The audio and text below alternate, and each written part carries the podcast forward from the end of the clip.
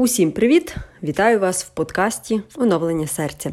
І сьогодні хочеться трошки поговорити про мамівство чи материнство, краще було би сказати. Зокрема, базуючись на книзі прекрасної Ебі Хальберстад «M is for mama», тобто М означає мама. І не спішіть вимикати цей епізод, ті, в кого ще немає дітей, бо, в принципі, це буде стосуватися і не лише мамів. Так от. У книзі Ебі Хальберстат описує свій досвід виховання десяти дітей на основі біблійних засад. І це мені дуже імпонує, тому що це те, чого насправді бракує у сучасному світі, який щодня нав'язує якісь нові правила гри. Власне, вчора, читаючи один із розділів книги, я натрапила на дуже круту фразу, яку висловила Ебі. Вона описувала так зване мучеництво мам, які, маючи можливість помити голову, чи прийняти душ, чи поспати, не користаються цією можливістю, а роблять щось зовсім інше. Наприклад, зависають в інстаграмі, чи починають докоряти е, себе і мучити себе думками, що вони недостатньо добрі. І вона от говорить: будь ласка, мами, не треба брати на себе роль мученика, якщо у вас є час зробити щось адекватне для відновлення себе, для наповнення себе. Вона це називає soul care, тобто турбота про душу. І тут я впізнала себе, тому що дійсно перші кілька місяців життя Боженки мені було дуже складно піти нормально прийняти душ, бо вона вимагала моєї уваги. І навіть коли я її лишала статом, я бігом гнала в душ.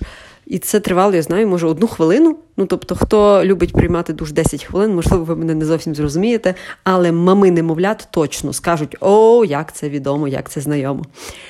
Далі якось це вже війшло мені в звичку, навіть коли дитина не вимагала от так, щоб я біля неї була кожну секунду, і я мала, наприклад, 5 хвилин на душ, все одно я бігом забігала, вибігала. Ну, це, як то кажуть, вже по інерції на автоматі.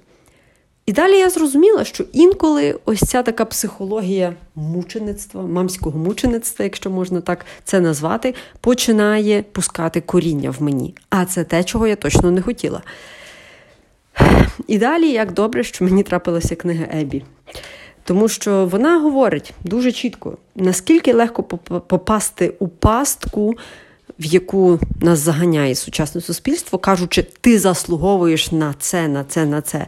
І вона каже: дуже часто за ось таким заслуговуванням насправді криється банальне небажання щось робити. Наприклад, ви кажете, ну я заслуговую, наприклад, на ось цей супер-пупер смачний пончик. Але за цим криється просто небажання з'їсти щось корисне. Або ви кажете, ну після важкого материнського дня я заслуговую посидіти в соцмережах годину а при цьому відкладаєте свою Біблію в бік, і вона чекає кращих часів. От, Оце те, з чим треба боротися. І це те, з чим мені допомагає боротися Ебі. Тому, власне, далі продовжуючи тему материнського мучеництва, я зрозуміла, що це не тільки типово для мамів. Всякі ось такі відмазки або виправдання може знайти будь-хто з нас. До прикладу, уявіть, що ви, якщо ми вже говорили про мамів, то тепер для гендерної рівності поговоримо про татів або про просто чоловіків. Уявіть, що ви після важкого робочого дня приходите додому, вже ну, не валитеся з ніг, але такі вже втомлені конкретно. І зазвичай в сучасному світі якою є перша реакція? Для тих, в кого є телевізор, це піти до телевізора. Для тих, в кого немає телевізора, це сісти, почати гортати стрічку новин чи залипати в Ютубі. Ну, це правда. Серед моєї аудиторії, здебільшого, люди віком від 28 до 44. Це ті люди, які є дітьми соцмереж і людьми соцмереж. Тому я впевнена, що більшість моїх слухачів скаже, що так, таки це правда. Але чи є якийсь інший спосіб, як можна розслабитися після робочого дня? Та є. Почнемо навіть з того, що можна прийняти ванну, якщо ми говоримо про аспект фізичної турботи. Можна почитати хорошу книжку з точки зору аспекту турботи про свою душу. Можна помолитися, для цього не треба іти ставати в супернезручну позу і так вклякати на три години. Та ні, для цього достатньо 50 хвилин. Але це те, що наповнить вас і ваш дух. Тобто є стільки способів, як можна дійсно розслабитися після робочого дня, але ми найчастіше вибираємо той, який найлегшим, той, який вимагає найменше затрачених зусиль. І це насправді дуже сумно, бо я дивлюся, що така тенденція все більше і більше поширена у нашому суспільстві. І, наприклад, ще кілька років тому, коли я працюючи в книгарні ввечері, десь 8 пів дев'ятої верталася додому, вже була трохи втомлена, але все ж таки в маршрутці спостерігала з іншими людьми. Майже всі вони були в телефонах, просто майже всі. І я навіть спершу якось не звертала увагу, але тоді в один день чи навіть в один вечір до мене прийшло усвідомлення: ось що означає покоління з опущеними головами. Ось хто вони, сучасні люди, які працюють допізна, ну бо до восьми вечора, це все ж таки для мене це пізно закінчувати роботу. Це люди, які просто все, як то кажуть, мій мозок на автоматі вимкнувся. Ну, є така відмазка. Тому, любі друзі, до чого я веду? Сьогодні я вам пропоную домашнє завдання. Сядьте, оскільки я сподіваюся, що вже ввечері у вас немає багато справ, а цей подкаст вийде саме ввечері. Складіть список із п'яти пунктів, як ви можете розслабитися після робочого дня.